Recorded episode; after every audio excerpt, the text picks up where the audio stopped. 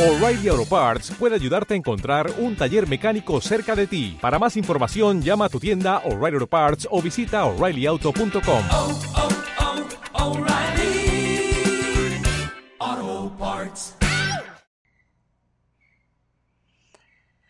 Hola, hola, ¿cómo están? Bienvenidos a una nueva emisión de Platícame Más. Esto es Inclusión 360 y pues como siempre tenemos a una gran, gran invitada y antes de presentárselas, yo quiero pedirles que por favor nos sigan apoyando con sus comentarios, con sus me gusta, suscribiéndose al canal y por supuesto compartiendo. Suscríbanse aquí, miren, aquí en YouTube, eh, porque saben que, que mientras ustedes se suscriban más y lo compartan más, entonces seremos más personas hablando de inclusión y esto nos va a ayudar a todos. Las personas con discapacidad tienen que estar siempre, siempre en el radar de toda la sociedad para que así sea ya no sea un tema que tengamos que discutir, sino que sea parte de la vida misma tal y como lo es. Así que apóyenos suscribiéndose para seguir con estas charlas que están tan buenas y cada día se ponen mejor, mejor.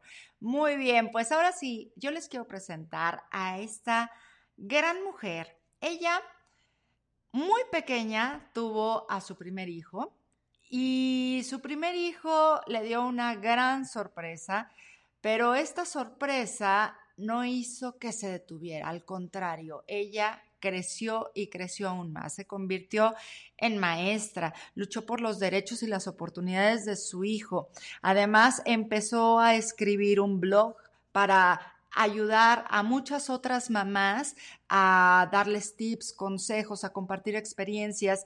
Y luego buscó a su hija y encontró a Eva. Entonces, pues ya que les puedo yo decir, yo quiero presentarles a esta gran, gran mujer que es Alicia Llanas. Y aquí la tengo. ¿Cómo estás, Alicia?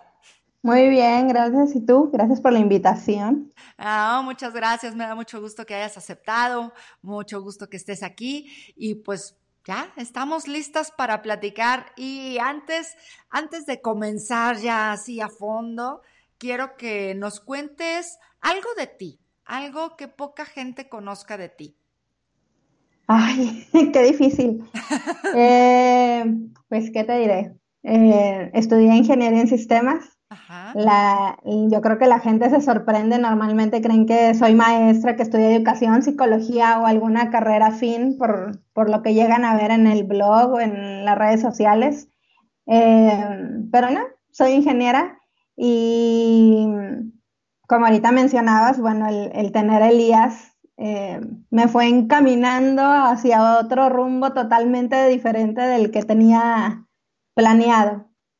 Eh, Oye, Alicia, pero ¿qué te gusta, qué te gusta hacer en tu tiempo libre? Cuando, bueno, cuando no estás es dedicada, eso... cuando no estás dedicada a tus hijos, ¿qué te gusta hacer? Eso la gente lo sabe, porque comparto mucho en, en, en las historias que me gusta ver películas y estar, ahora me he estado entreteniendo en los rompecabezas, me encanta armar rompecabezas y me gusta comer. me gusta probar postres y, y, bueno, yo creo que serían las tres cosas que, bueno, la música, me gusta mucho estar escuchando también música, si es que aquí en la casa el que venga siempre va, va a tener música de fondo. Ay, qué bonito, qué bonito. ¿Qué tipo de música te gusta? Eh, de todo, escucho más en inglés eh, y la verdad ya estoy en esa edad de que nos dicen los chavorrucos porque me pongo muy retro con las canciones que escuchaba en la secundaria. Eh, pero bueno, también pues con la edad de mis hijos de la adolescencia obviamente me tengo que mantener al día y y escucho que el reggaetón que a ellos les gusta, ¿verdad? Y las canciones de moda que se van poniendo de, de diferentes eh, estilos. ¿Y de rompecabezas hasta cuántas piezas has hecho?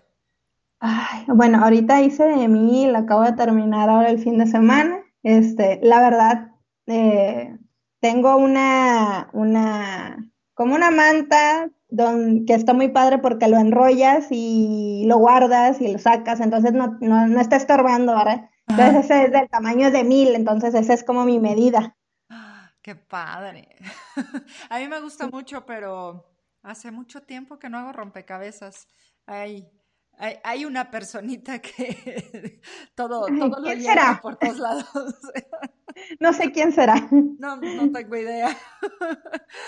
Pues muy bien, Alicia. Vamos a empezar ahora sí, que ya tenemos más personas conectadas. Cuéntame un poquito, ¿cuántos años tenías cuando llega Elías a tu vida y a la de tu esposo? Teníamos los dos 20 años. Eh, estábamos terminando la universidad cuando pues nos enteramos que íbamos a ser papás. Entonces, pues a los 20 años, mm, yo creo que nadie se imagina pues que algo vaya a salir diferente, mal o como le quieran llamar. Y este, mi historia de embarazo es muy, muy de, no sé si te tocó ver el programa ese de no sabía que estaba embarazada. No me acuerdo. Ah, ah no, sí, algo, algunos, pero no, no recuerdo muy bien. Bueno, yo me enteré que estaba embarazada a las 20 semanas. ¡No! O sea, sí. Entonces, eh, cuando fuimos al chequeo, al primer chequeo, que nos dicen que tengo 20 semanas, que es niño, pues la verdad me dice el doctor que todo lo ve excelentemente bien, o sea, no ve nada, nada fuera de lo común. Oye, no, pero yo, espérame, ¿cómo no te enteraste? Es que esas son las cosas que yo digo, ¿cómo no se enteraron? No, ya es demasiada información, creo que no es bueno para personal para esto. Ok, ok. Este, digamos que estuve enferma, o sea, que empecé cuando empecé con los vómitos y todas esas, los mareos y demás, eh, empezamos al mismo tiempo, mi hermano y yo, enfermos, un día, un día amanecimos y los dos malos, ¿no? Entonces, ah. eh, coincide que un día antes habíamos ido al cine y comimos eh, de esos nachos con queso, entonces eh, nos dicen, bueno, sabes que a lo mejor les cayó mal, háganse un estudio de tifoidea. Nos hacemos estudio de tifoidea los dos y salimos positivos. Entonces, eh, pues fueron muchas cositas, ¿no? Que, que nos fue llevando a que de repente un día fue así como, siento algo extraño en mi estómago. como que, como que sigo con tifoidea porque algo se mueve. No, bueno, este, a las 20 semanas yo todavía no había hecho panza ni nada, pero este, sí empecé a sentir extraño, porque pues empiezo a sentir los latidos del corazón y dije, esto está raro, ¿no? Entonces, bueno, em, me, hago prueba de, fuimos a la farmacia, obviamente no estábamos casados, éramos novios, entonces eh, vamos a la farmacia que estaba ahí en la cuadra de la universidad y pues resulta que, positivo, luego me hago estudio de sangre y positivo. Y te digo, luego ya vamos con el doctor y nos dice que tenemos 20 semanas. Bueno, todo un show, ¿no? ¡Qué susto! Eh, sí, sí. Eh, pero no sé, estábamos muy jóvenes. digo, ahora lo platicamos y decimos, creo que esa, eso, eso mismo de, haber estado tan jóvenes, como que, ah, no pasa nada, ¿no? Lo que sigue, o sea, sí, o sea, nos sentíamos muy, no sé, como muy confiados, como, eh, bueno, pues ni modo, ¿no? O sea, claro. No sé, digo, no sé si sería nuestra personalidad, obviamente, pues sí hay un shock, ¿no? Porque pues no es lo que esperas, no es lo que quieres, no te imaginabas esto, pero bueno, ya estoy embarazada, eh, estamos en, lo, eh, en las revisiones y el doctor empieza como a la siguiente chequeo, dice, oye, como no ha crecido mucho el bebé, ya ves que toman las medidas, y en la medida del fémur con las otras medidas que sacaban no coincidían. Mm. Y mm, como que se le llamaba la atención, pero no tanto como no había ningún otro indicador ni otra manera, porque ya era las 20 semanas. Entonces, eh, de poder saber de hacer algún estudio más o así, ¿no? Entonces, luego después nos manda a hacer un estudio que le llaman anatómico, revisan todos los órganos de Elías que, que funcionen, que le cuentan sus deditos y todo, me acuerdo, o sea, perfecto, ¿no? O sea, salud perfecta, niños sin deformidades, o sea, todo tal cual, ¿no? Entonces, eh, empiezan a pasar eh, eh, las semanas, los meses y, y las medidas seguían sin dar. Mm. El doctor, digo, ahora que lo, después que lo hablábamos, pensamos que a lo mejor el doctor tenía ciertas sospechas por, por esa cuestión, ¿verdad?, de, de las medidas, pero eh, el eco 3D, el 4D, todo salía bien. Entonces, como, ¿para qué decirnos algo, no? Y mi esposo ya también después me dijo que él también tenía ciertas eh, como preocupaciones de qué está pasando, mi suegro y eh, algunas personas que sabían, pero yo personalmente, yo así como, pues yo no sabía lo que era estar embarazada, tener hijos ni nada, entonces la verdad, no me preocupó. Ajá. Entonces, eh, tanto, bueno, ya ves que, o sea, la medida, cuando sacan la medida del fémur, te dan una fecha estimada de parto. Entonces, originalmente nuestra fecha era para el 20 de febrero, pero tanto se fue moviendo la fecha que llegó hasta ser abril. O sea, en la última fecha que me dieron fue que Elías iban a ser en abril. Y era una semana eh, como el 15 de febrero o algo así, que me dijeron nace hasta abril, ¿no? Entonces, ese, a mí lo que era era la incertidumbre de no saber cuándo van a ser, porque primero me decían que una fecha y después que otra y otra y otra y así, ¿no? Em, empiezo con los dolores, ¿no? O sea, un fin de semana después del baby shower. Em, todos me dicen que, que yo me veía muy tranquila porque la verdad es que aún y que me dolía, o sea, yo andaba así como, como si nada, o sea, 20 años, y tenía toda la energía del mundo. Y este, todavía ese día me acuerdo me metí a bañar, o sea, yo estaba en labor de parto, yo me metí a bañar, o sea, toda tranquila, ¿no? O sea, como em, ya me fue, me, me llevaron al doctor, me revisó y me dijo, ya, o sea, te quedas aquí porque ya empezaste. Y yo, así en serio, o sea, como, ah, bueno, está bien. y y ya estando ahí, pues me dice el doctor que me tiene que inducir. Eh, eso es como a las 9, 10 de la mañana. Nos dicen que van a ser hasta las 6 de la tarde. Y bueno, pues como está bien, todavía falta mucho tiempo, empiezan a llegar como algunos familiares y bueno, todo se empezó a acelerar. Total, Elías nació a las 2 de la tarde. Eh, nace, pues vuelvo, nunca he sido mamá, nunca he estado, no, conozco a nadie que tenga un bebé, entonces me lo enseñan, yo lo veo bonito y me dicen, ah, este es su bebé, ¿no? Y se lo llevan. Y yo nada más me quedo pensando como, pues yo he visto en las películas que se los dan, ¿no? Y que los cargas y esto y lo otro, y yo, bueno, a lo mejor eso son las películas, ¿no? O sea, y en la vida real es diferente, o sea, la verdad no, no me preocupaba. Se lo llevaron, me quedé dormida. Cuando ya despierto en el cuarto, eh, pues nada más está mi esposo. La verdad, así como que dijeras, me acuerdo tal cual cómo fue el momento, no. Pero bueno, estábamos los dos solos y él me dice que, el doctor había hablado con él y le había dicho que, sospechaba que Elías tenía síndrome de. Entonces yo así es como, ¿síndrome qué? O sea, ¿qué, qué es eso? O sea, no...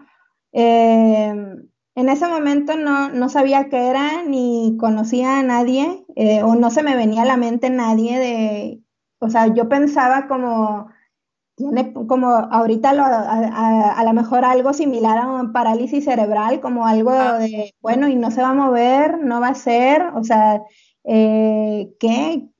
¿Cómo es un bebé con síndrome Down? Porque no, no, no sé de qué me estás hablando. ¿No tenías ningún parámetro? No, no, no. Eh, bueno, ya tiempo después me acordé que yo había conocido de más chica a un niño con síndrome Down en la iglesia, eh, pero fíjate que hasta eso, o sea, yo lo recuerdo porque yo tendría a lo mejor unos 8 o 9 años y yo ahorita lo recuerdo como un niño más, o sea, yo no, o sea, si tú me preguntas si hablaba, si leía, si esto y lo otro, no me acuerdo, pero sí me acuerdo que estaba ahí y que era uno más y que jugábamos y que estaba ahí en la clase y con los demás. este, pero no tenían, te digo, cuando me dice síndrome Down, no, la verdad no tenían nada, o sea, nada en la mente tal cual como iba a ser, ¿no? Entonces yo lo que quiero inmediatamente es levantarme y me, me voy a los cuneros a buscarlo, porque dije, ¿cómo es? O sea, me estás diciendo síndrome Down, pero no sé qué significa eso. Y yo lo quería ver y bueno, y me dicen que no está, que se lo llevaron para hacerle estudios. Entonces ya me empiezan a explicar que, que, tienden a tener problemas de corazón y que le iban a hacer un ecocardiograma, que le iban a sacar sangre, o sea que era la única manera en la que podían confirmar que, que sí tuviera síndrome Down por medio de la sangre. Y pues me explican, pero la verdad estás entre que shock y como te están hablando en términos de medicina que yo en ese entonces no entendía nada, ¿verdad? Eh, a mí me lo llevaron ya hasta en la noche, te digo, él nació como a las 2 y lo llevaron como a las 10 de la noche. Y yo me acuerdo verlo y así como lo reviso por todos lados y yo, pero se ve normal, o sea. ¿Dónde está el síndrome? Sí, sí, sí, o sea, yo no, no le veía nada, ¿no? Em, pero sí estaban pues en, en, la cabeza, ¿no? Todas esas ideas de, bueno, tiene síndrome Down, eh, empieza a volar de que, oye, no va, o sea, va a vivir en hospitales, a lo mejor no va a caminar, a lo mejor va a traer pañal siempre, o sea, todas esas cosas así de, que ahorita digo, ¿de dónde salieron?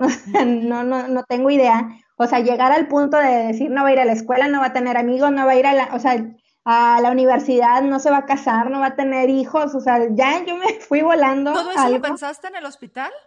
Todo eso pensaba, ajá.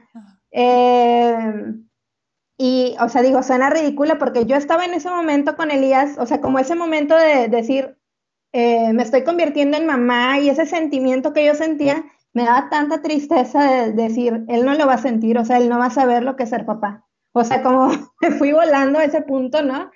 Eh, a los, pues digo, en los siguientes días, eh, que empezamos como a procesar un poco más lo que es el síndrome Down y, al final pues pensar que eh, pues no sabemos qué va a pasar ni cómo va a ser ni nada, pero pues que Elías era nuestro hijo, obviamente lo queríamos muchísimo y que pues bueno, de ahí para de saliendo del hospital, ahora sí que pues a ver qué pasa, ¿no? O sea, nosotros vamos a hacer lo que esté de nuestra parte y ya, ya iremos viendo y resolviendo, ¿no? Eh, nos metimos a buscar eh, información, o sea, hace 15 años, eh, entonces entrabas a Google y pues no había más información, todo era muy médico, muy negativo y como tampoco no muy alentador, ¿no? Entonces fue un momento de como vamos a dejar de lado libros,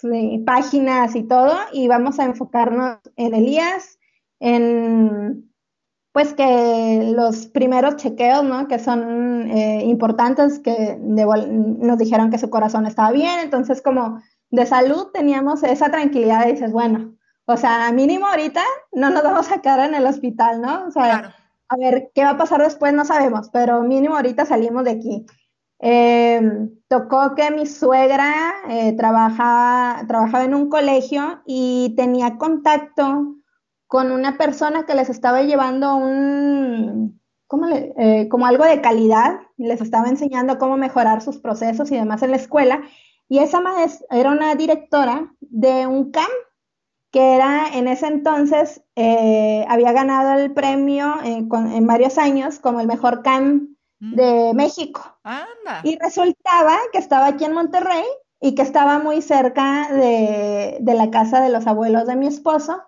Entonces me dice, ve y habla con ella, eh, ve, conoce el lugar y pues a ver eh, qué pasa, ¿no? Entonces vamos a este camp y me empieza a hablar, pues eh, que sí, que hay situaciones médicas y todo, pero nos empieza a dar como un, panorama un poco más alentador de decir, bueno, o sea, con terapia, con la ayuda, con la estimulación y con todo lo que ustedes pueden hacer, él puede salir adelante, eh, tenemos o hemos tenido niños que van a la escuela y que esto y que nos empieza así a platicar y es como decir, wow, o sea, eh, ni siquiera sabía que existían los camps, o sea, no, no tenía idea, ya los conozco y me está diciendo, bueno, que, que, que, hay posibilidad de que Elías pueda lograr muchas cosas, o sea, te digo, tan cosa tan sencilla a lo mejor como caminar, que yo me imaginaba que iba a andar en silla de ruedas siempre, este, y que me digan, no, o sea, nada que ver, va a caminar, o sea, este, entonces, bueno, esos fueron, eh, así fue el primer, eh, los primeros días, la primera semana de, vida de Elías. ¡Qué montaña rusa! De verdad, de verdad, ¿eh? Y, y luego, o sea, cuando te, te abren ya esta perspectiva y dices, ok, no va a ser tan terrorífico como me lo imaginé, ¿no? Eh, ¿Qué sucede en ti? ¿Qué cambia en ti? Porque de pronto, o sea, de, de, de no me imagino, no me imagino cómo de esta parte de no conocer nada sobre el síndrome de Down, de tener toda esta imagen tan eh, terrorífica, digamos, ¿no? Este, o, poco, poco alentadora, poco eh, sin, sin, ver un futuro feliz, ¿no? En el camino, como muy privado, lleno de privaciones.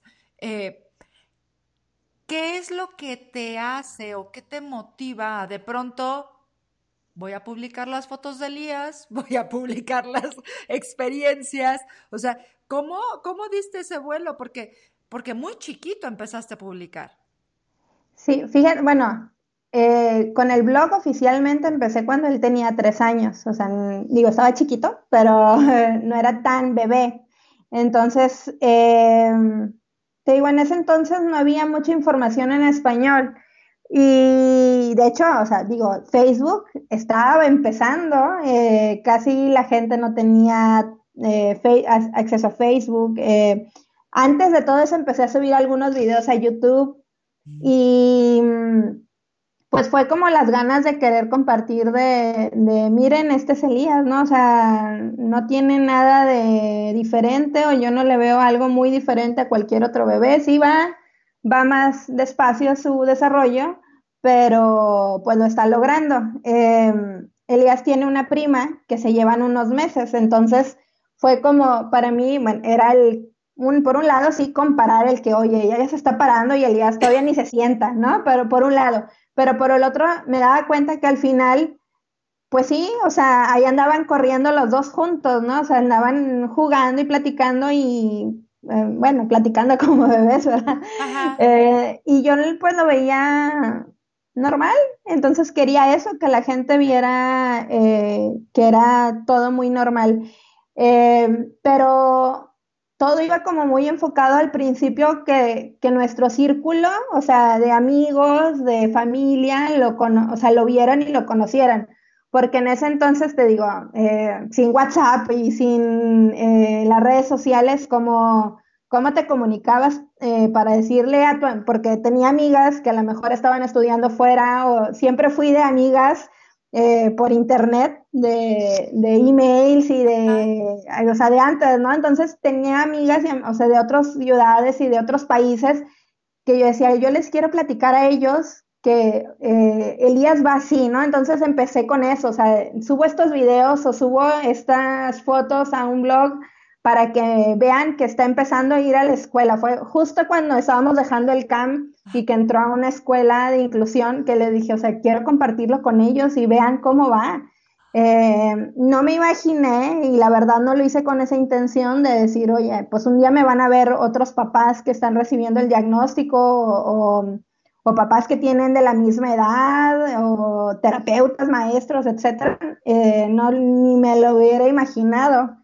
Em, Qué maravilla. La verdad es que eh, me sorprende y sí, pues es muy lógico, ¿no? Porque antes, pues de pronto hacíamos eso, ¿no? Un blog para que la familia, para que los amigos y de ahí saltaron a, a darle información a tanta gente y se ha convertido en un punto de referencia, o sea, todas tus publicaciones para las familias que tienen hijos con, síndrome de Down, porque además ahí no quedó todo, no quedó con Elías, porque ¿en qué momento ustedes deciden tener a una hermanita?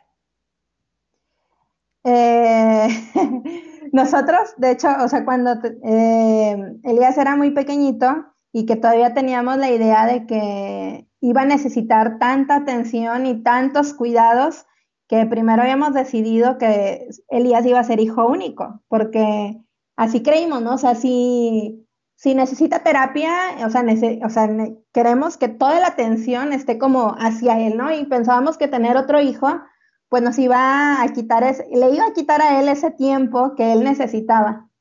Eh, también, por otro lado, nos preocupaba el hecho de decir, bueno, Elías nació con síndrome Down, pero es sano, o sea, él nunca tuvo ninguna operación, no ha tenido ningún problema de salud mayor, o sea, que una gripa o cosas así, ¿verdad? Normales.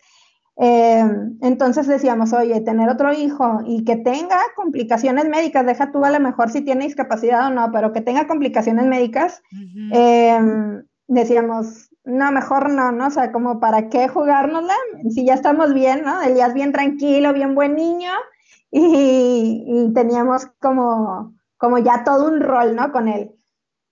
Eh, te digo que no había información en español, entonces eh, me empiezo a buscar en inglés y me topo con un foro, que ese foro fue como mi casa por, no sé, unos 3, 4 años, donde ahí aprendí tanto de las familias y dentro de, ese foro había una sección eh, de padres adoptivos. Entonces yo decía, ¿qué es esto? ¿A poco existen los papás que adoptan niños con síndrome Down? Por un lado, yo decía, ¿cómo existen esas familias que dicen, no lo quiero y lo voy a dar en adopción? Y por otro lado, ¿cómo existen esas familias que dicen, bueno, o sea, yo lo adopto? O sea, se me hacía una locura.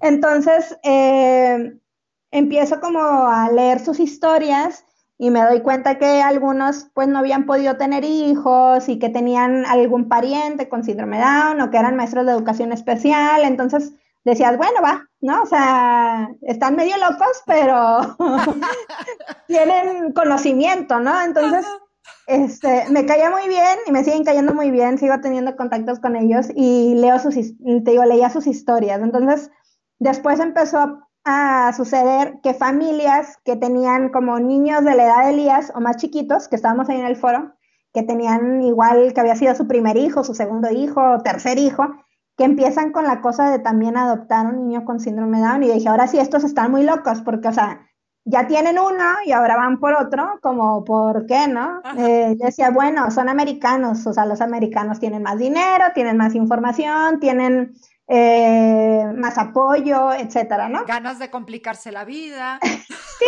sí, sí, bueno, esta gente, hombre. Entonces, eh, siguiendo sus historias, empieza como a nacer esa, esa cosita en mí, decir, bueno, ¿y por qué no? O sea, si Elías eh, no ha sido, como dices, tan terrorífico, o sea, el, el síndrome de Down no ha sido terrorífico, entonces, ¿por qué no? Adoptar también eh, un niño o una niña con síndrome de Down. Claro que cuando, ah, bueno, para esto, pues ya sabes que las, mujeres somos corazón de pollo, entonces empecé a leer y ver videos como historias de, de abandono, de, de, de, niños con síndrome Down, orfanatos, y yo chille chille, ¿no? Entonces, esa parte a mí me movía mucho, ¿no? Como ese sentimiento de, de mujer, de mamá, eh, me movía bastante como para la idea de adoptar. Entonces, cuando yo le dije a mi esposo, yo esperaba que mi esposo me dijera, claro, o sea, sí es cierto, o sea, vamos por un niño, ¿no? Y claro que me dijo, no, estás loca, o sea, no, no, yo no quiero adoptar, ¿no? Entonces, eh, al principio yo decía, ay, qué feo, porque eres así, que no tienes corazón, o qué, o sea, no quieres Elías, o qué, o sea, muchas cosas no empezaron a pasar. Eh, fue un proceso más o menos como de cuatro años, donde entre que yo tuve que entender que adoptar no es algo así a la ligera, que no puede ser así como, como decimos ahora, como cuando vas por un perrito y, ay, sí, me lo llevo porque qué bonito, y luego al rato digo, ay, no, ya no lo quiero, me fastidió y bye. Eh, no, o sea, un niño es toda una responsabilidad, un niño con síndrome de Down es toda una responsabilidad. Eh, entender, digo, yo esa parte, ¿no? O sea, de que no era algo que iba a ser a la ligera. Y mi esposo, bueno, también el abrirse a la idea, a la, a la posibilidad de que, bueno, eh, podemos querer y podemos amar a alguien que, que, no es de nosotros biológicamente.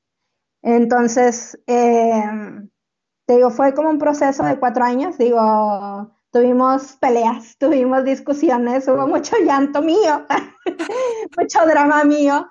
Eh, pero yo creo que todo eso nos llevó al punto de como de tomar la decisión con madurez y con conciencia cuando llegó cuando llegó la noticia de que había una niña con síndrome Down disponible para adopción. Em, cuando nos dicen eso, mi, mi esposo fue el primero que se entera, me lo dice a mí y al principio es como, por una parte es como, yes, ¿no? O sea, la niña que yo quería, pero por otro lado es como, ¿y ahora qué voy a hacer? O sea, dos, o sea, me cayó el 20 decir, o sea, va a estar cañón, o sea, eh, Elías es muy bonito, es muy sano y todo, y yo no sé qué onda con esta niña, ¿no? Entonces, em, lo volvimos a hablar y lo volvimos a pensar y como, como me dijo mi esposo, me, dice, eh, me dijo, eh, mira, o sea, no es como que vayamos a ir y nos la vayan a dar y que, que te vaya bien, o sea, vamos, pedimos informes y vamos viendo qué va pasando, o sea, eh, nosotros nos sentíamos eh, estables como económicamente, familiarmente, para poder eh, recibir a Eva, pero pues también el trámite fue por medio del DIF también ellos tenían que asegurarse, ¿verdad?, que psicológicamente estuviéramos bien. Digo, porque locos parecía que sí estábamos, y estábamos un poco, pero eh, ya empezamos el proceso, ¿no?, de, de, de, que nos hicieran evaluaciones y todo para ver si realmente éramos candidatos para ser padres adoptivos, y como te digo, si las razones eran las adecuadas Em, y ya que nos aprueban como padres adoptivos, pues para ver si éramos los papás ideales para Eva. Entonces, em, fue un proceso que la verdad fue muy rápido.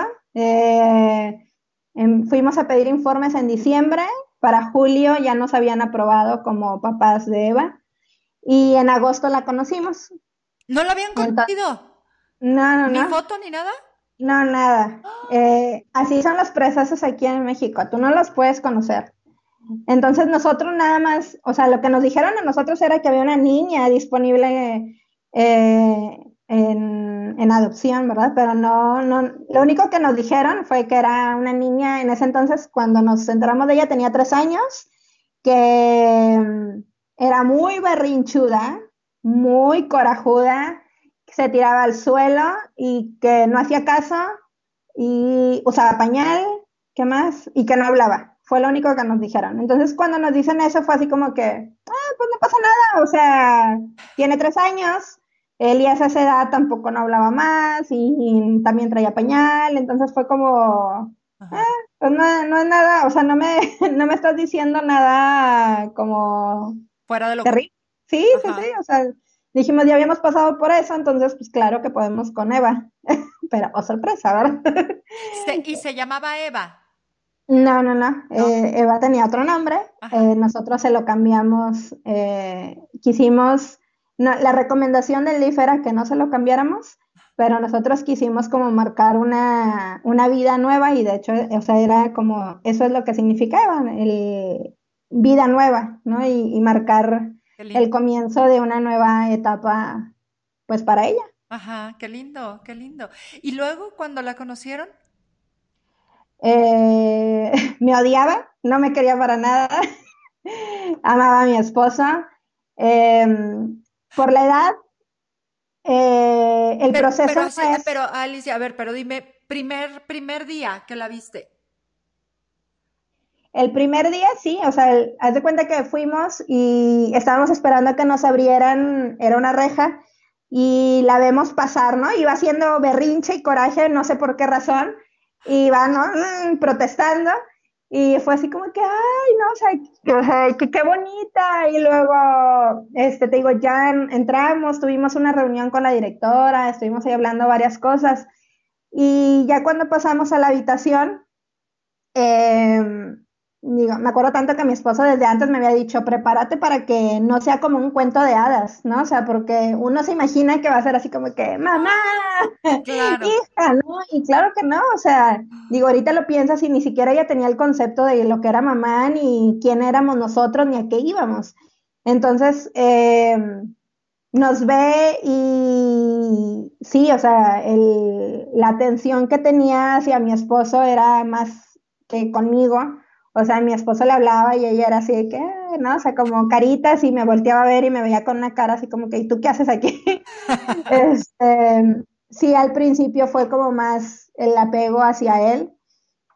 Eh, te digo, los procesos con niños que son un poquito más grandes, son de, de, ir a visitarlos día tras día, o sea, vas dos horas, tres horas, convives con ellos en su ambiente y luego ya te van dando permiso poco a poco de irlo sacando, ¿no? Entonces eh, pasó como una semana y la sacamos por dos, tres horas y la regresamos y luego otro día y así fuimos, ¿no? Como incrementando hasta que un día se quedó a dormir y luego la regresamos y así estuvimos hasta que casi fue un mes, eh, que luego ya fue así como ya salió y ahora sí ya se queda con nosotros.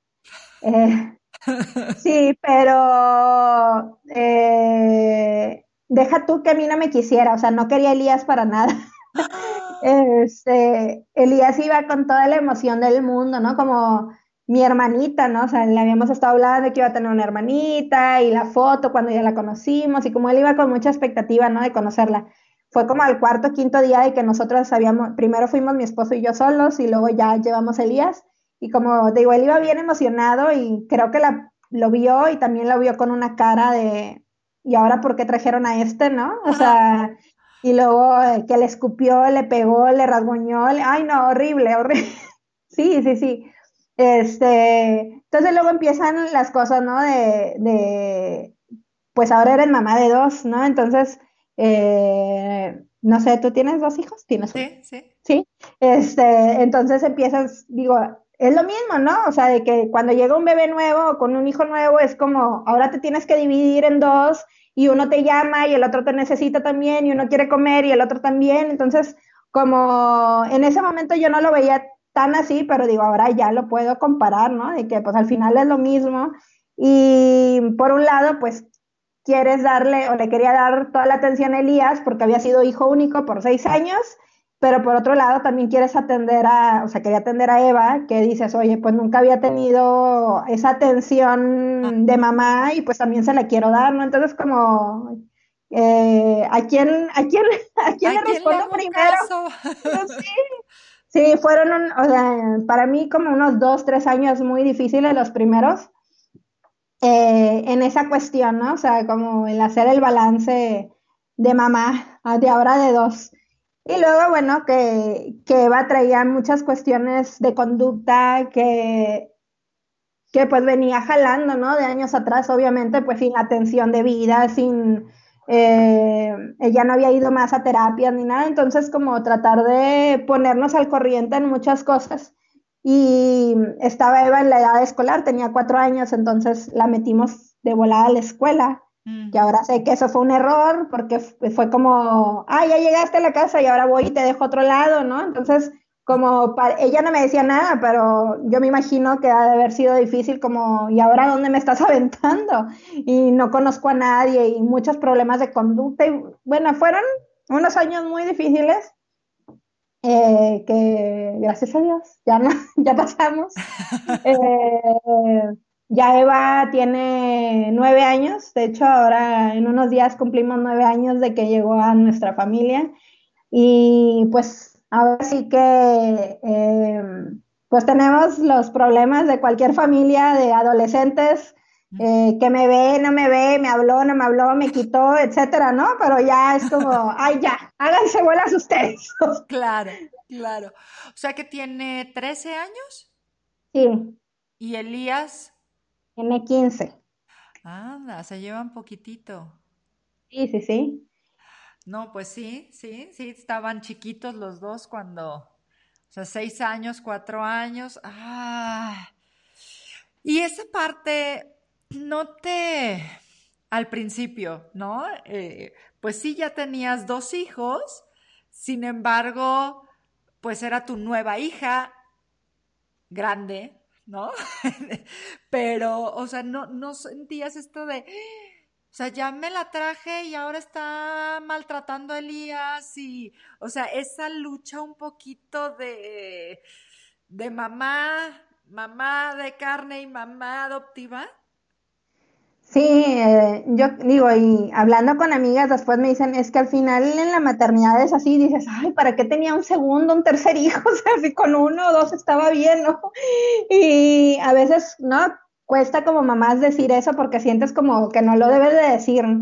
Eh, como mamá biológica y ahora como mamá adoptiva es peor porque la gente es como, ay, pues tú la escogiste, ahora te aguantas, ¿no? O sea, la, sí, la gente es así, ¿no? Entonces, eh, sí, sí, sí, te digo, los primeros años fueron muy complicados eh, para mí, ¿no? O sea, digo, para Eva también. Eh, pero sí fue como, ay, ¿en qué me metí? O sea, ¿qué hice? O sea, tan tranquila que era la vida con ah. Elías. Eh, pero por el otro lado, es, vuelves a lo mismo, o sea, así es, ¿no? Así es la vida, o sea, eh, así es tu hijo, o sea, nosotros no hablamos de que sea hija, ay, sí, es la hija adoptiva, ¿no? O sea, es nuestra hija y aún ni que hubiera sido, hubiéramos tenido un hijo biológico, no sabemos cómo hubiera sido, a lo mejor hubiera sido igual de tremendo y ¿qué haces? O sea, ya lo tienes aquí y pues ni modo que digas, es tremendo y voy y lo dejo en algún lado, pues no. regreso. No, no, no. Este, de, de hecho, la adopción, tú tienes un mes de prueba, o sea, ya que está en la casa, tú tienes un mes para decidir si quieres seguir o no. Ay, qué fuerte.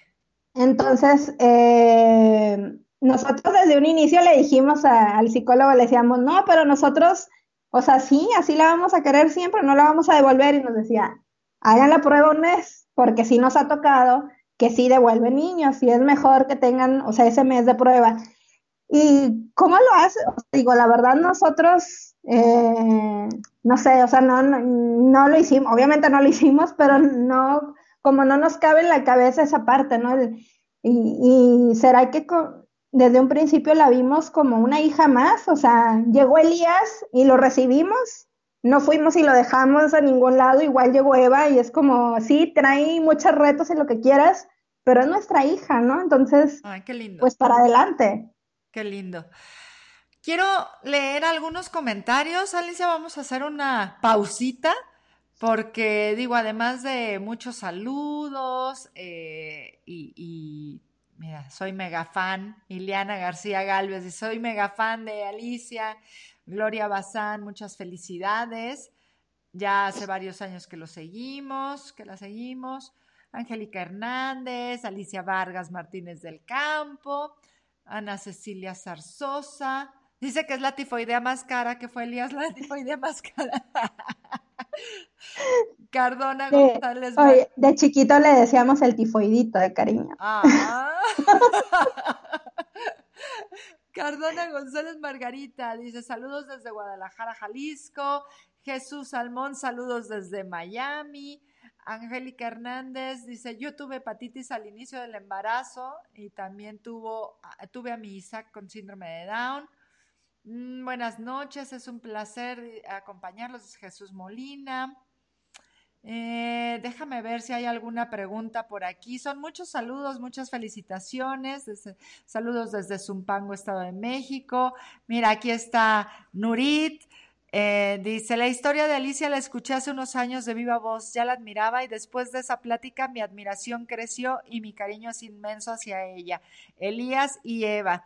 Le tocó picar piedra en la red y eso ha unido y apurado a miles de familias, las que ha ayudado, supongo, a miles de familias. Las quiero a las dos. Ay, qué linda, Nurit, muchas gracias. También, el cariño es mutuo. Ay, sí. Araceli Estrada dice, yo quedé admirada cuando empezaba a ver tus videos de Elías saliendo solo a la calle. Sí es cierto. Ese, eh, esos videos, Alicia, de ya se va al Oxxo. sí, no. Y fue al Oxxo, pero como, como no pudo cruzar, se fue al Oxxo más lejos. Ay, no, qué miedo.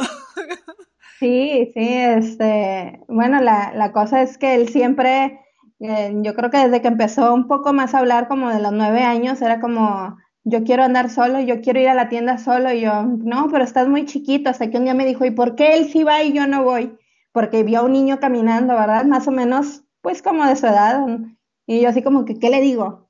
O sea, porque tiene síndrome de Down, no vas a ir, o sea, no. Entonces, eh, me acordé mucho de una anécdota de, creo que era Pablo Pineda, que decía una vez que eh, no sé a dónde se había movido en camión él solo y que creo que era de la tía y que decía que iban, se habían ido como varios familiares, estaban ocultos en el transcurso del, del camino para checar que llegara bien a su destino. Entonces, eh, él quería ir por un chocolate a una tienda de la esquina, este, entonces fue como, ándale, ve, y lo dejé que saliera, entonces ya me voy yo atrás de él y me escondo atrás de un carro y va caminando y me voy así atrás de carros, carros, carros, ¿no? Y cuando llego a la esquina, él se mete, yo me cruzo, es una avenida de cuatro carriles, me cruzo y lo estoy viendo desde el otro lado, que paga y todo el rollo, sale, va hacia la casa, viene hacia la casa y me cruzo ya y voy igual atrás de los carros, ¿no? Entonces así fueron las primeras salidas, ¿no? Iba yo atrás así como sin que él me viera Después él se empezó a dar cuenta que yo iba atrás de, él y me decía, y tú por, o sea, yo solo, tú quédate en la casa, ¿no? Entonces como, bueno, está bien, yo me quedo aquí, ¿no? Em, y pues nada, no ha pasado nada. Digo, ahora, ahora con lo del coronavirus, pues ya se ha quedado más en casa si quiere salir, ¿verdad? Pero pues por la estatura, edad y todo, no lo van a dejar entrar a las tiendas. Ya ves que ahorita es, bueno, no sé allá, pero aquí están muy estrictos como niños, ¿no? Sí. Em, entonces, antes de esto, pues el, Elías estaba en la secundaria y él ya, oye, un día en la mañana se fue solo a la secundaria, ni nos dimos cuenta. Entonces eran las 6:40 de la mañana, todo oscuro, y pasaban por Elías. Venía una amiga, pasaban por él y se lo llevaban a la escuela. Entonces me dice mi esposo, oye, están pitando y no ha salido Elías. Le dije, Elías ya estaba afuera. Y me dice, ¿cómo? Entonces salimos, no está Elías. Entonces, como, ¿qué onda? Entonces, pues pensamos de que se fue a la escuela, ¿no? Entonces, eh, de buena sí se había ido a la escuela, llegó obviamente a la escuela, estaba medio kilómetro, no, perdón, estaba un kilómetro de la casa, eh, se fue caminando. Y ya, claro que fuimos por él, o hicimos que lo sacaran y para hablar con él y todo, regañarlo, decir que eso no se hace.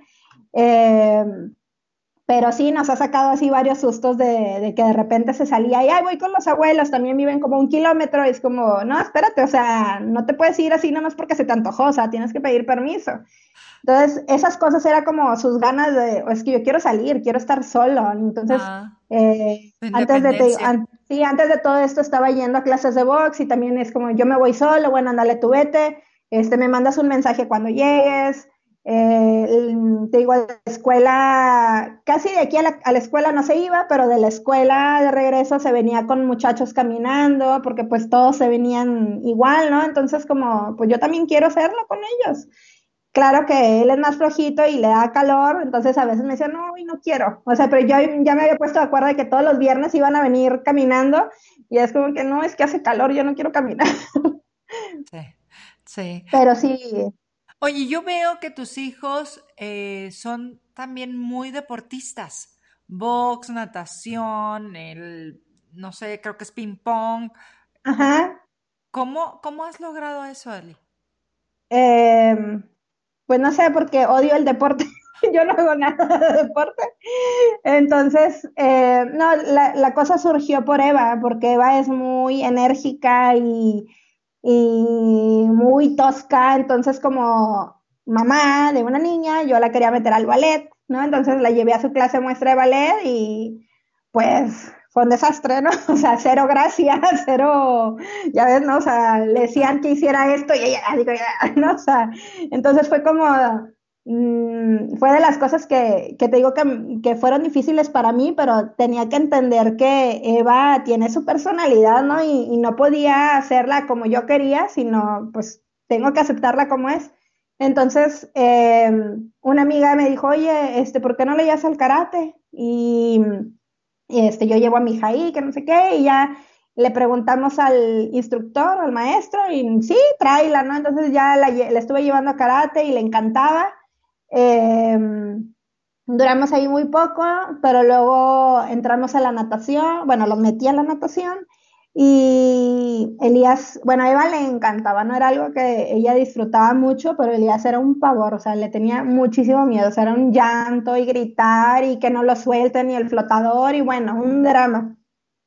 Yo no sé nada. Entonces, eh, por un lado yo decía, eh, lo entiendo porque a mí me da pavor el agua, o sea, me daba pavor las clases, cuando iba a las clases de natación, pero por otro lado decía, yo no quiero que sea como, como yo, ¿no? O sea, que termine, eh, pues a lo mejor eh, limitado en, en, experiencias porque no sabe nadar, ¿no? Y porque le tiene miedo, entonces eh, me aguanté el, el, estarlo oyendo llorar y gritar, ¿no? Y pues pasó un buen rato hasta que ya por fin le empezó a agarrar el gusto y eh, encontrar, ahí en ese entonces nos cambiamos de, deportivo y pues empezó a conocer, ahí había más muchachos de su edad o más niños en ese entonces, ¿verdad? De su edad y han ido creciendo juntos. Entonces es como, fue también una oportunidad para que, bueno, los dos tuvieran amigos que tienen, eh, bueno, no nada más síndrome de Down, sino otras también discapacidades y que encontraran, este, te digo, algo que les gustara y que al final puedan disfrutar, o sea, el ir a una fiesta en alberca, ir a la playa o a un hotel y andar sin preocupaciones, ¿no? En la alberca.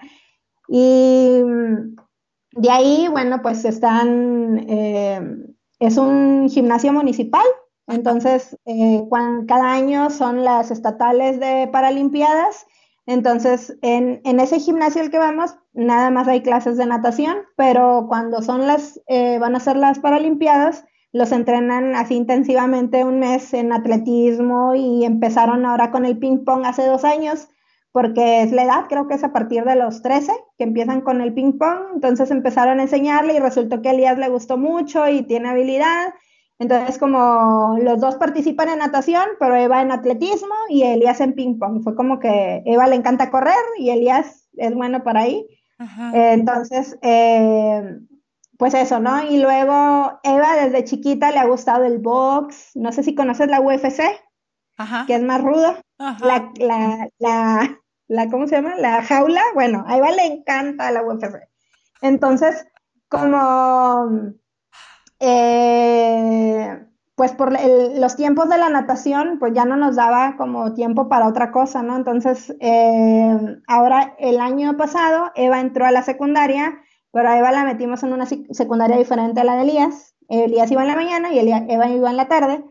Entonces, en la mañana eh, nos teníamos ahí libre y buscando vimos que había clases de box y pues dijimos, vamos a llevar, intentar, y dije, me meto con ella, sirve que hago algo de ejercicio, y empezamos a ir las dos al box, porque claro, pues ella buenísima para los golpes, y este, pues Elías le empezó a ver, ¿no? De que estaba yendo al box y dijo, yo también quiero ir, entonces, bueno, ahora tú también vas, y aunque sea un día a la semana, te digo, porque tenía el compromiso de la natación, eh, entonces empezamos como era algo que estábamos haciendo antes de la cuarentena, que bueno, tuvimos que parar.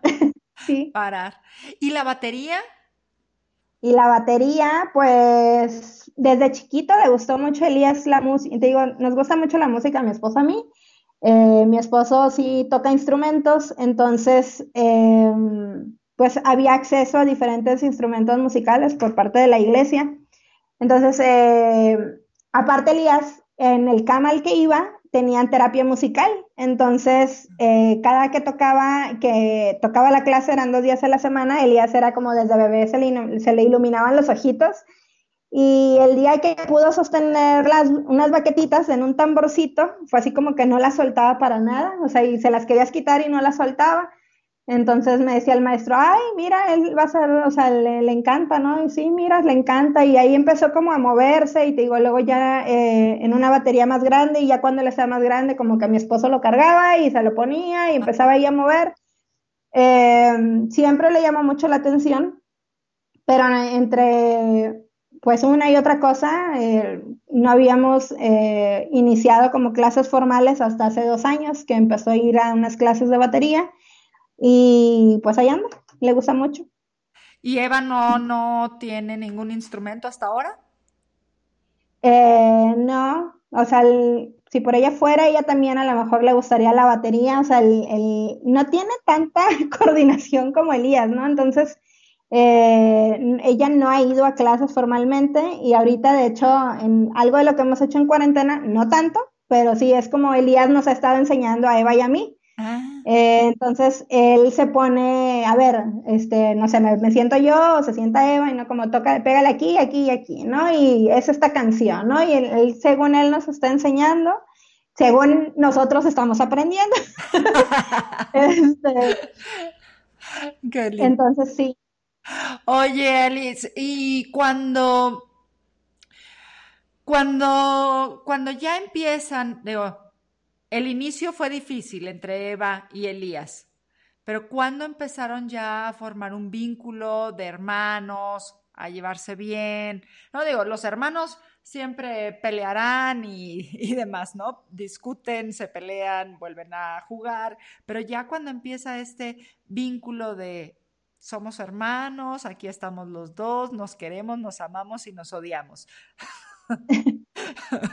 Yo creo, yo creo que desde el principio, o sea, hubo ese vínculo, nada más que era más, más las peleas, ¿no? O sea, propias que el cariño o, lo o cualquier otra cosa. Em, pero yo creo que sí hubo, o sea, sí había, sí hubo ese clic desde el inicio. El, Elías era muy paciente, bueno, y sigue siendo muy paciente para ayudarle, ¿no? Siempre le, como veía que estábamos con Eva eh, enseñándole a hablar y como él se ponía también con ella y repite y la lectura, o sea, siempre ha sido el, el que ahí está eh, enseñándole esa parte, ¿no? Y, y por otro lado, Eva, que es más, te digo, más atrevida, más aventurera, más tosca, es como eh, algo que no hacíamos mucho porque a Elías no le gustaba tanto era ir al parque, a los juegos. O sea, a le gustaba jugar fútbol y con la pelota, sí, pero en la parte de los columpios y los resbaladeros, a Elías no le gustaba, entonces era algo que no hacíamos mucho y que empezamos a hacer mucho con Eva porque a Eva le encantaba, entonces fue como, bueno, ayúdale, ¿no? O sea, en esto eres tú buena, Eva, tú ayúdale a Elías. Entonces, como, ándale, o sea, súbete las escaleras y tú puedes y, ah, y vamos los dos, ¿no? Entonces, como se jalaban cada uno en, sus áreas. Em, pero te digo, sí, yo creo que desde el principio eh, sí había ese, esa afinidad como hermanos, pero pues también era más fuerte, te digo, la rivalidad de, de, pues digo, es comprensible, o sea, te digo, uno defendiendo el territorio que había tenido seis años y la otra pues queriéndose ganar también su lugar, ¿no? Y sus tiempos, sus momentos. Claro, claro. Alicia, ¿y cómo empezaste tú? O sea, ¿cómo dejaste la carrera de ingeniería, o sea, ya no te dedicaste a eso, y, o sí, y luego cómo te conviertes en maestra. Em, pues no, no me dediqué, o sea, nunca como ingeniero en sistemas. Mm, yo me gradué en enero y Elías nació en febrero. Entonces, em, Qué barbaridad. sí, 20 años. Entonces, pues eh, el, la cosa era que yo quería estar con él como en las terapias, en, en todo ese proceso, ¿no? Quería estar presente y pues le dije a mi esposo, ¿no? Le dije, oye, eh, yo no quiero trabajar, quiero llevar a Elías a las terapias, quiero estar con él. Y me dijo, bueno, está bien, eh, nada más que aguantarnos, ¿no? La parte monetaria. y bueno, eh, el, quedarme yo en casa y estar con Elías y estar como en todo ese proceso, eh, me ayudó como a ir aprendiendo más. Al principio casi, casi de volada que me, quería meter a estudiar educación especial. Pero la carrera es en las tardes. Bueno, no sé si sigue siendo, pero en ese entonces era en las tardes. Entonces las terapias eran en las tardes, entonces como fue un stop ahí para eso pero me llamaba mucho la atención, o sea, el, cuando te digo, estábamos ahí en, estimulación temprana, en la terapia musical, en, la de neurodesarrollo, como siempre estaba escuchándolas y queriendo aprender de ellas, de las maestras, y eh, te digo que estaba en este foro en inglés, entonces también, o sea, de, las mamás y de otras terapias y otras cosas que hacían, como me, me llamaba mucho la atención y decía, ay, oye, por ejemplo, allá les, están allá les enseñan a los bebés lenguaje de señas, porque aquí no. Y acá me decían, no, es que si le enseñan lenguaje de señas no va a hablar. Y yo, pero es que yo estoy viendo que allá sí hablan, o sea, ¿por qué no? Entonces, como ese tipo de cosas fue de que, bueno, déjame, yo lo intento, ¿no? O sea, pues, ¿qué puedo perder? Entonces, le empecé a enseñar lenguaje de señas, Elías tenía un año y medio, y me gustaba, te digo, aprender de, de otras cosas que estuvieran haciendo. diferentes personas y en diferentes lugares. Eh, tal como tal, yo creo que me, digo, sí, sí, sí me ponía con Elías a hacer las tareas y lo que me dijeran, pero yo creo que me dediqué más cuando Eva, por el punto de que te digo que Eva era tan inquieta y tan distraída y como todos batallaban tanto con ella que me decían, señora, es que ella necesita estar quieta, o sea, el día que ella esté quieta, no sé, 30 minutos, le vamos a poder enseñar, ¿no? Y yo así como, o sea, ¿cuándo va a ser eso? Porque no, o sea, cinco minutos y ya andaba parada y volteaba y se distraía, ¿no? Entonces, como nadie le tenía esa paciencia, ¿no? Para, o no tenía las herramientas, no sé, para enseñarle, ¿no? Siempre íbamos a terapia y salía y era quejas, ¿no? De se paró, rompió, hizo, pegó, ¿no? Entonces, como, ¿para qué la llevo? Primero, primero sí era como, yo le decía a Eva, es que Eva, pórtate bien, o sea, que no ves, que este, que el otro, como trataba de hablar con ella y razonar con ella, pues yo no sé si no me hacía caso, si me entendía, no me entendía, pero yo trataba, ¿no? Como de que o sea, el problema eres tú, ¿no? Y hay que corregirte tú. Entonces luego entendí que el problema no era ella, sino que a lo mejor los maestros no estaban teniendo las herramientas suficientes. Entonces eh, decidí salirnos de la terapia y mm, empezar a enseñarle yo. Entonces, eh, digo, no, sí sabía, pero no, no creas que así como que, wow, tanto. Entonces fue como, bueno, a ver, ¿cómo le enseño? A ver, estoy a, a ver, Elías estaba en la época de que está aprendiendo a leer, entonces, bueno, a ver, le voy a enseñar a leer a, a Eva igual. No, pues me estoy dando cuenta que no está funcionando, o sea, me avienta las cosas, no me pone atención, me contesta lo que se le pega la gana, o sea, está haciendo esto muy frustrante para mí, para ella, para todos, ¿no? Entonces, eh, empiezo igual, o sea, ¿sabes qué? A ver, voy a investigar porque mm, no creo que sea la única manera de enseñar a leer a un niño con síndrome de Down, no deben existir más maneras, ¿no? Entonces empiezo a preguntar por aquí, por allá, y me recomiendan a un especialista y me recomiendan a un libro y empiezo a leer, ¿no? Entonces como, bueno, a ver, voy a intentar esto y voy a intentar lo otro hasta que encontré algo que funcionara con Eva y mm, que fuera una manera en la que o sea, en vez de tratar de que Eva se acoplara a la manera de trabajar, sino fuera al revés, ¿no? Como el trabajo acoplarlo a ella. Entonces, eh, te digo, Elías ya estaba eh, empezando con la lectura, ya iba más o menos con la escritura, eh, Elías estaba como en, ¿qué sería? Segundo de primaria, este, Eva estaba en tercero de kinder, entonces, eh, fue como, teníamos muy buen apoyo de la USAER, entonces, bueno, vamos a, hacer como una buena mancuerna entre, entre la escuela, los maestros de, salón, de apoyo y casa y trabajar con, con los dos. Eh, y pues como tenía el blog y empecé con el Facebook, como a la gente le, le llamaba mucho la atención, bueno, que habíamos adoptado a Eva, ¿verdad? Entonces, como en esa época se empezaron muchos a unir a, mi página por eso, ¿no? Como esta loca adoptó una, una más, o sea, entonces, como yo me imagino, les daba curiosidad, pero luego muchos empezaron a identificar con la cuestión de que tenían hijos muy parecidos a Eva. Ajá. Eh, porque muchos, y me lo dicen ahora, ¿no? O sea, bueno, sí, es que te veíamos con Elías y todo se veía muy sencillo pero yo, o sea, como, pues sí, qué padre, ¿no? O sea, le estás enseñando y Elías está ahí todo sentadito, todo así, de que sí, ajá, mamá, más trabajo, sí, lo que sigue, ¿no?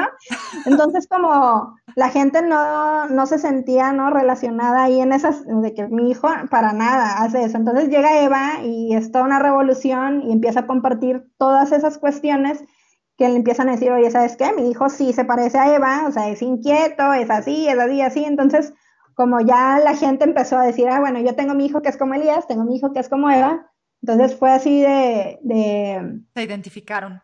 Ajá, y pues un día me dice una, una señora que, que, vive por aquí, que iba, tenemos un camp también muy cerca, entonces que iba a ese camp su hijo y ya tenía 14 años. Entonces me, me dice, oye, me dijeron que tus hijos ya saben leer eh, yo quiero que le enseñes a mi hijo porque mi hijo no sabe leer. Entonces yo al principio le dije, no, pero es que yo no soy maestra, o sea, una cosa es, pues le enseñas a tus hijos, pero pues yo no le podría enseñar a, su hijo, ¿no?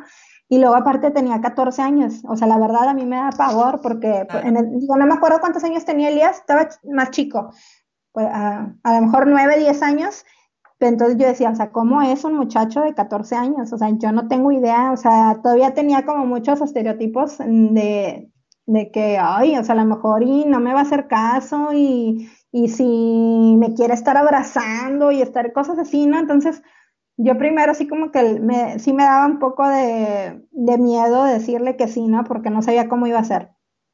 Y pues ya que me decido decirle que sí, pues me doy cuenta que no es difícil, o sea, que era como enseñarle a Elías y a Eva, o sea, el muchacho muy tranquilo, seguía instrucciones, a lo mejor no tenía un lenguaje muy claro ni, muy extenso, pero estaba aprendiendo. Eh, entonces eh, se me ocurre compartir en, el Facebook, porque pues un muchacho de 14 años que está aprendiendo a leer, ¿no? Entonces, eh, la gente, pues así como que, ah, yo también, empezaron, ¿no? O sea, yo también quiero que le des clases a mi hijo, ¿no? Entonces empieza a venir una y luego otra y llegó un punto que tenía como 10 o 12 alumnos. Y... ¿En la mañana o en la tarde? ¿O cómo, En las tardes, en las tardes, sí.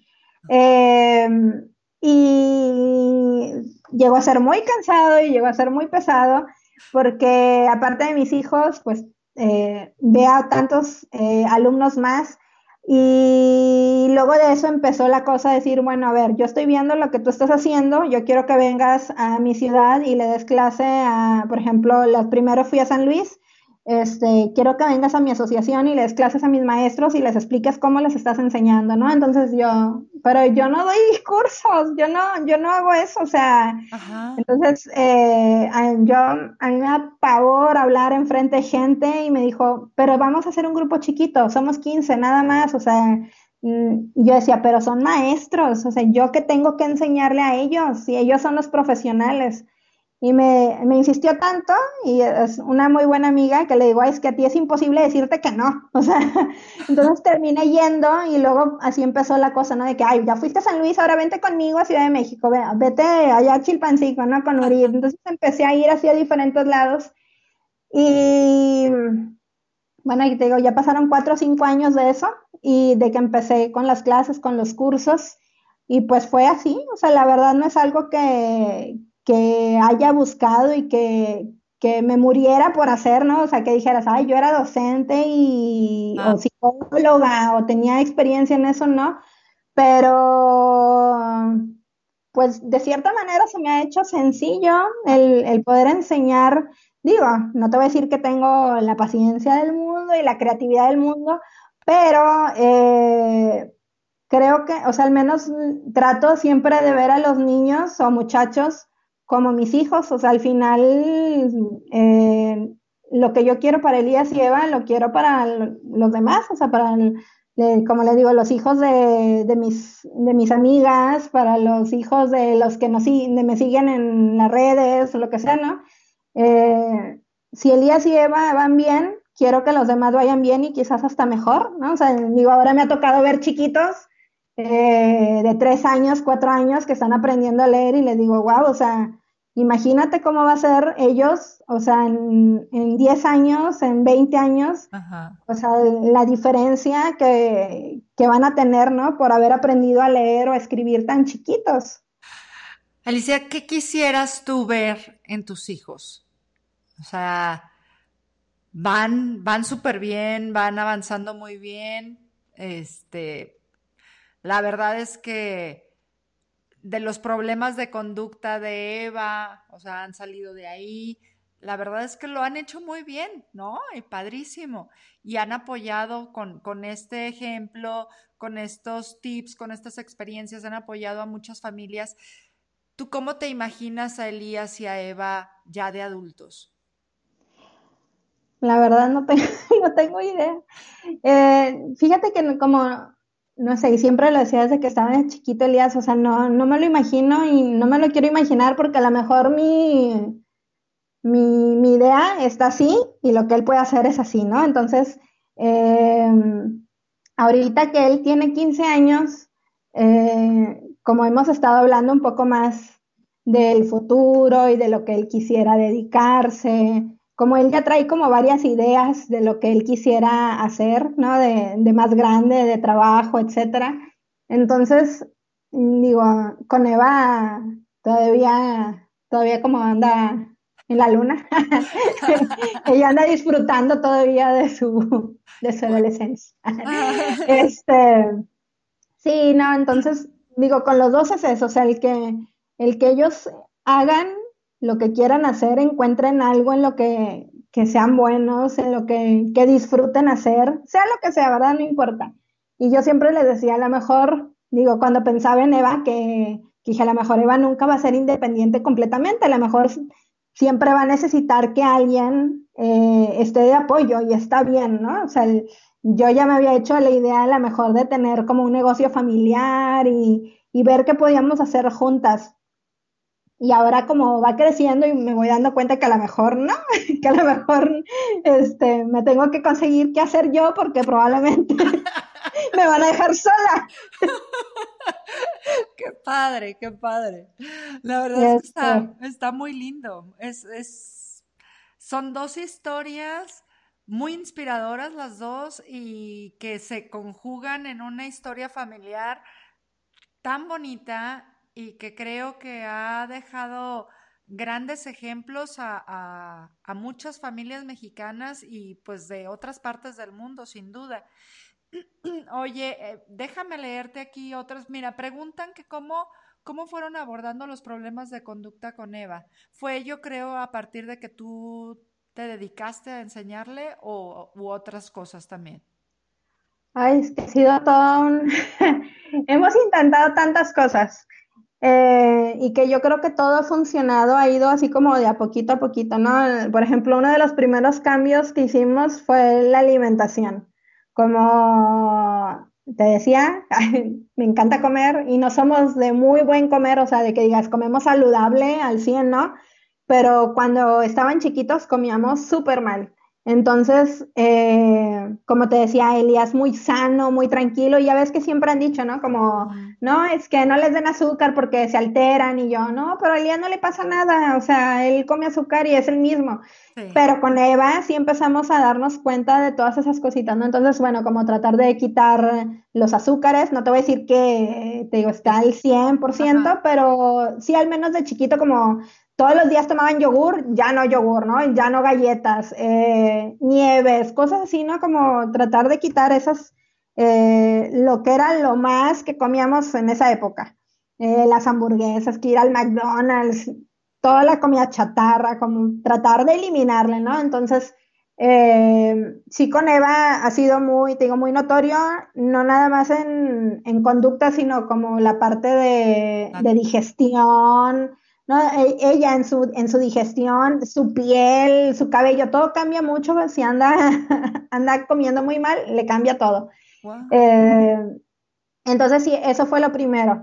Y luego después, bueno, empezamos con, eh, por ejemplo, muchos de sus problemas de conducta iban enfocados al lenguaje, que ya sabemos que, bueno, si no tienen maneras de comunicarse adecuadas, pues si pega y así, así le hacen caso, pues ella así lo va a seguir haciendo, ¿verdad?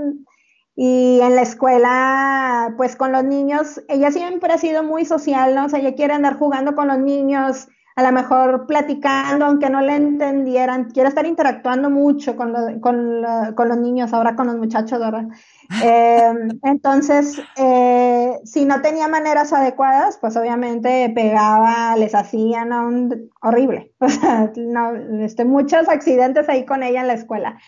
Entonces, eh, como tratar mucho de fomentar la parte de, la, de una comunicación adecuada, el, se habla así, se pide así, pues quieres hablar con él, no le tienes que jalar el cabello, o sea, oye, ¿no? O sea, eh, establecer reglas, o sea, muy, muy marcadas con ella, no, puede, no puede salirte tantito porque se aprovecha, entonces tienen que ser reglas muy estructuradas que tratar de que todos los que estábamos con ella estuviéramos en el mismo eh, entendimiento, de decir, oye, no es no cocas, no cocas, ¿no? O sea, no, porque el típico que vas con el abuelito o el amiguito le dan la escuela, pues mm. tratarlo más, digo, es difícil, pero tratar de que todos siguiéramos esas reglas que teníamos. Em, el irte, digo, el ir al parque, o sea, el tener actividades que donde ella pudiera sacar toda esa energía. Eh, ella es muy táctil, entonces también tener cosas aquí en la casa de arena, arroz, cosas con las que ella estuviera jugando, eh, plastilina, eh, ¿qué más? Ahorita estamos trabajando con ABA, eh, también le, nos han estado ayudando mucho también como en maneras de cómo ir um, dirigiéndola, eh, sus reforzadores, qué hacerle caso, qué no hacerle caso. Eh, ¿Qué más? Masajes, a Eva le encantan los masajes, entonces también darle su, su, tiempo, ¿no? Como de estarle, digo, no es masaje cualquiera, sino con unas terapias en específico. Hemos intentado, hay una que se llama Qigong, que es China, estuvo, estuvimos yendo aquí a cráneo sacral, también ahorita estamos con eh, terapia de movimientos rítmicos, que también son como unos masajes, entonces digo, han sido muchas cositas. Em, en mi blog tengo una publicación muy extensa de muchas cosas que, hemos hecho. Em, ahí le pueden buscar, así se meten a aliciallanas.com, conducta y les va a salir ese. Es uno muy extenso con muchas cosas que hemos hecho con Eva y que te digo que nos han ido eh, ayudando en, las diferentes etapas. aliciallanas.com, conducta, búsquenle. Yo también. Sí. Busquemos. pregunta Janet Figueroa. Dice, ¿Elías y Eva se perciben como personas con síndrome de Down? Bueno, Elías sí. Eva dice que no, que ella no tiene. Eh, le, agarran épocas, ¿verdad? Pero ahorita ella está con eso, de que no, ella no tiene síndrome de Down. Eh, pero sí, eh, Elías sí, o sea, él sabe que él tiene síndrome Down, sabe que quienes tienen síndrome Down. de un tiempo para acá hemos estado como platicando más con Elías la historia de su nacimiento, el esas cosas que llegué a pensar, que él sepa ¿no? toda esa, historia y de, por ejemplo, cuando empecé a dar clases, eh, que él supiera que había gente también que creía que no podían aprender a leer y escribir y que por eso estaban viniendo conmigo, porque que, sí querían aprender. Entonces, con esas cositas eh, se las he ido explicando. Eh, a veces, por ejemplo, eso de manejar, porque también le estaba enseñando a manejar Elías, entonces, de, oye, pues hay personas que dicen que no puedes aprender a manejar, ¿tú qué piensas? Eh, y ya les digo, ¿no? Que porque, pues dicen que porque tienes síndrome Down, que no puedes, ¿tú qué, tú qué opinas, no? Y ya él me dice, como en sus palabras, ¿no? Lo que él cree o en lo que él piensa. ¿Y qué piensa? no, él me dice, no, sí, sí puedo, o sea, claro que puedo, ¿no? Y y te digo, está ahorita, eh, entró a un taller de, de, payaso, de clown, este, por, por Zoom, y es con puros muchachos con síndrome de Down, ¿no? Entonces es como, ay, sí, son mis amigos, ¿no? Y, y él sabe que hay unos que hablan más, otros que no hablan, otros que batallan, y es como él sabe de que, ah, sí, o sea, no importa, son mis amigos, todos son mis amigos, porque somos iguales, ¿no? Ah, qué maravilla. Qué maravilla. Creo que estás haciendo una, bueno, no lo creo, estoy segura que estás haciendo una excelente labor y que además nos has compartido tanto que, que no solo es una labor con tus hijos, ¿no? Estás haciendo una excelente labor con todos nuestros hijos y eso, y eso se agradece mucho. La verdad es que es algo que toda la gente que, que, que escribe aquí, o sea, te agradecen por una anécdota, porque cuando vieron a Elías eh, cuando salieron o cuando conocieron a Eva y se identificaron precisamente, ¿no? Eh, aquí con los problemas de conducta, que la, la historia de vida, o sea, creo que todos han percibido ese gran amor que tienes, tanto para Elías como para Eva, y ese gran amor que, tienen en familia que los ha hecho crecer juntos, ¿no? Y, la verdad es que lo agradezco mucho, agradezco esta entrevista, pero agradezco también esa, ¿cómo te voy a decir? ¿Cómo te puedo decir? Como esa, eh, ay, se me fue como oh, esta parte de compartir, esas ganas de compartir, esa, eh, de ser tan, ¿cómo se dice? Dadivosa, no sé cómo decir la palabra, ¿no? Este, porque porque no te has quedado con tu, con tu experiencia, con lo que has aprendido, sino que lo has compartido.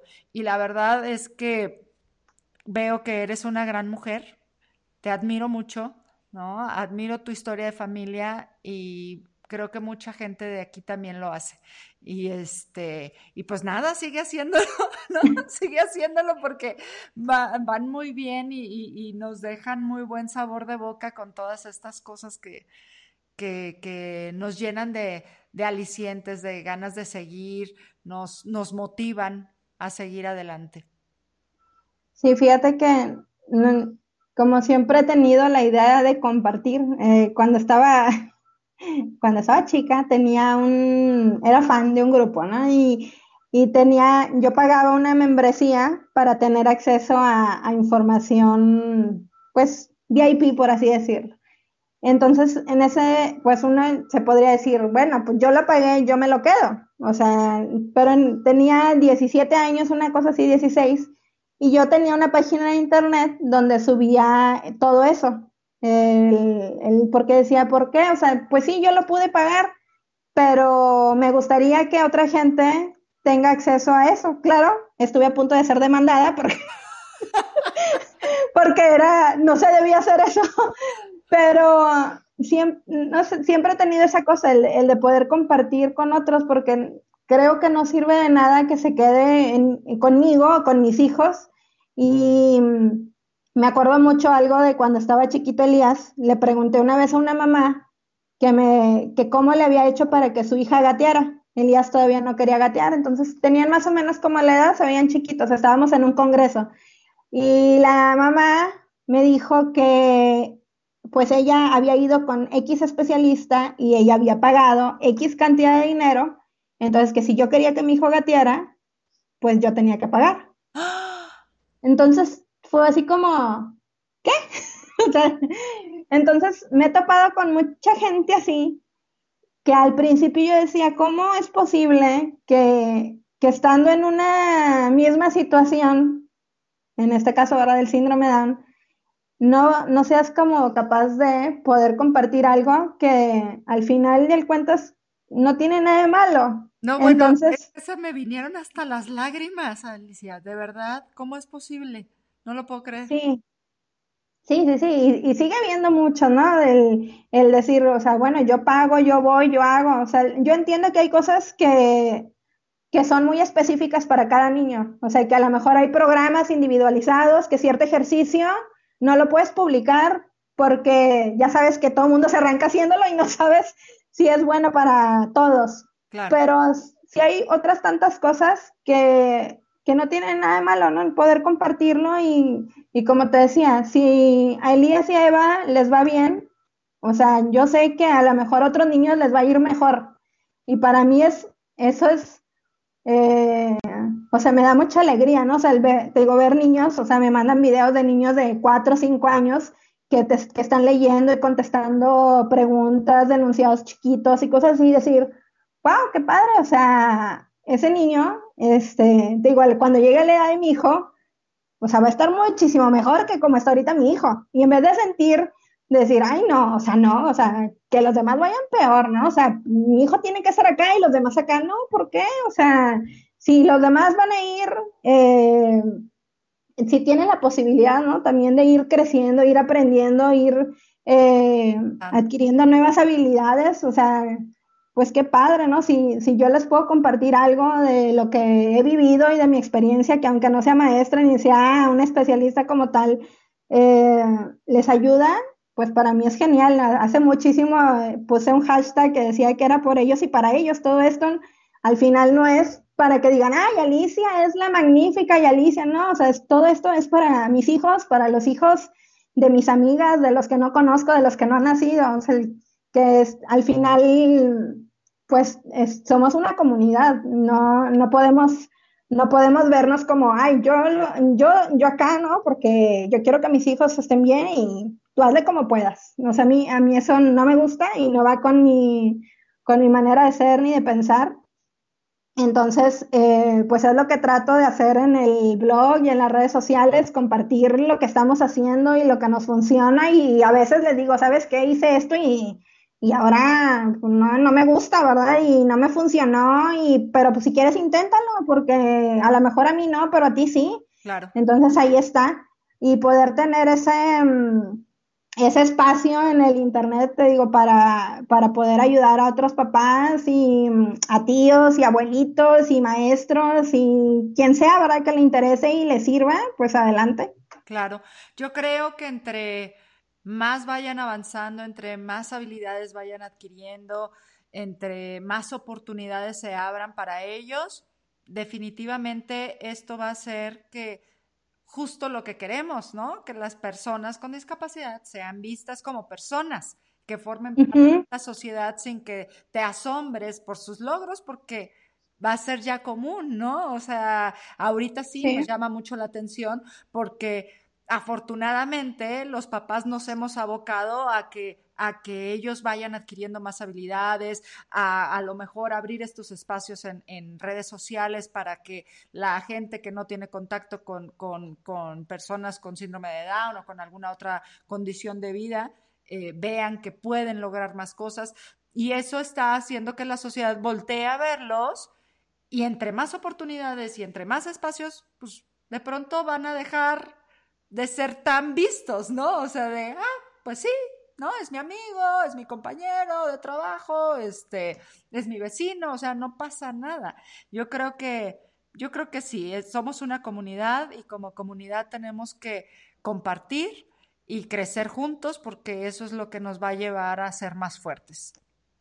Sí, así es. Fíjate ahorita que decías, eh, ahora que, bueno, te digo, Elías acaba de graduar de la secundaria, entonces pues empezamos con las pláticas, ¿no? De la preparatoria con el grupito de amigos, porque le daba raid también yo a, dos muchachas.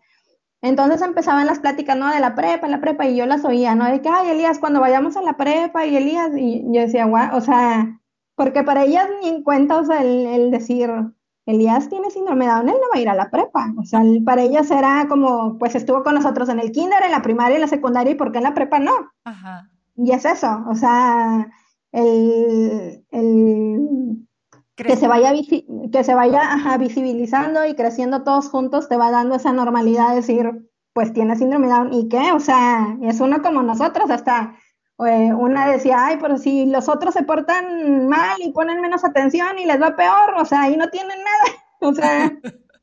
pues sí, pues sí, también, así es. Eh, preguntan aquí, ¿cómo se llama tu blog? Alicia Llanas. Alicia Llanas. Alicia Llanas. Sí, aliciallanas.com. Así te pueden encontrar en todas las redes, ¿no? Como Alicia Llanas. Sí, sí, sí. sí, sí. Alicia Llanas y ahí encuentran todo de todo. Pues Alicia, de verdad ha sido un placer. Muchas gracias por compartir tanto de, de tu vida aquí con, conmigo. y este, y pues por favor, síguenos, síguenos compartiendo tantas cosas y tantas experiencias y tantos tips porque nos han ayudado mucho a muchas familias. Te lo agradezco de verdad, te agradezco esta plática y agradezco también todo lo que haces en las redes sociales y te felicito. No, hombre, no, no hay de qué. Gracias a ti por la invitación. Y bueno, pues aquí seguimos cualquier cosa que necesiten, ya saben dónde me pueden localizar. Y pues a seguir teniendo estos espacios para seguir creciendo juntos. Eso, muy bien, a seguir creciendo. Muy bien, pues ya saben, Alicia Llanas, ¿en, en, ¿en dónde estás? ¿En Instagram, en YouTube, en Facebook? Eh, sí, en el blog, eh, en TikTok. No, no, hemos subido muchas cosas, pero ahí andamos también. Este, cualquier red que vaya saliendo, ahí ustedes busquen y ahí debemos de andar. Perfecto, muy bien, muy bien. Pues déjame despedirme y nos tomamos una foto ahorita, Alicia, porfa, no me cuelgues. Uh -huh. Pues espero que hayan disfrutado muchísimo esta plática de corazón de Alicia, de contarnos más cosas sobre su familia, sobre sus hijos y cómo han ido creciendo. Yo creo que compartir justamente con lo que nos quedamos al final es eso. Compartamos cada vez más, que juntos vamos a ser más fuertes. Eh, y pues aquí, aquí nos vemos próximamente, el miércoles y el lunes seguimos hablando de la inclusión de las personas con discapacidad. Les mando un beso. Hasta luego.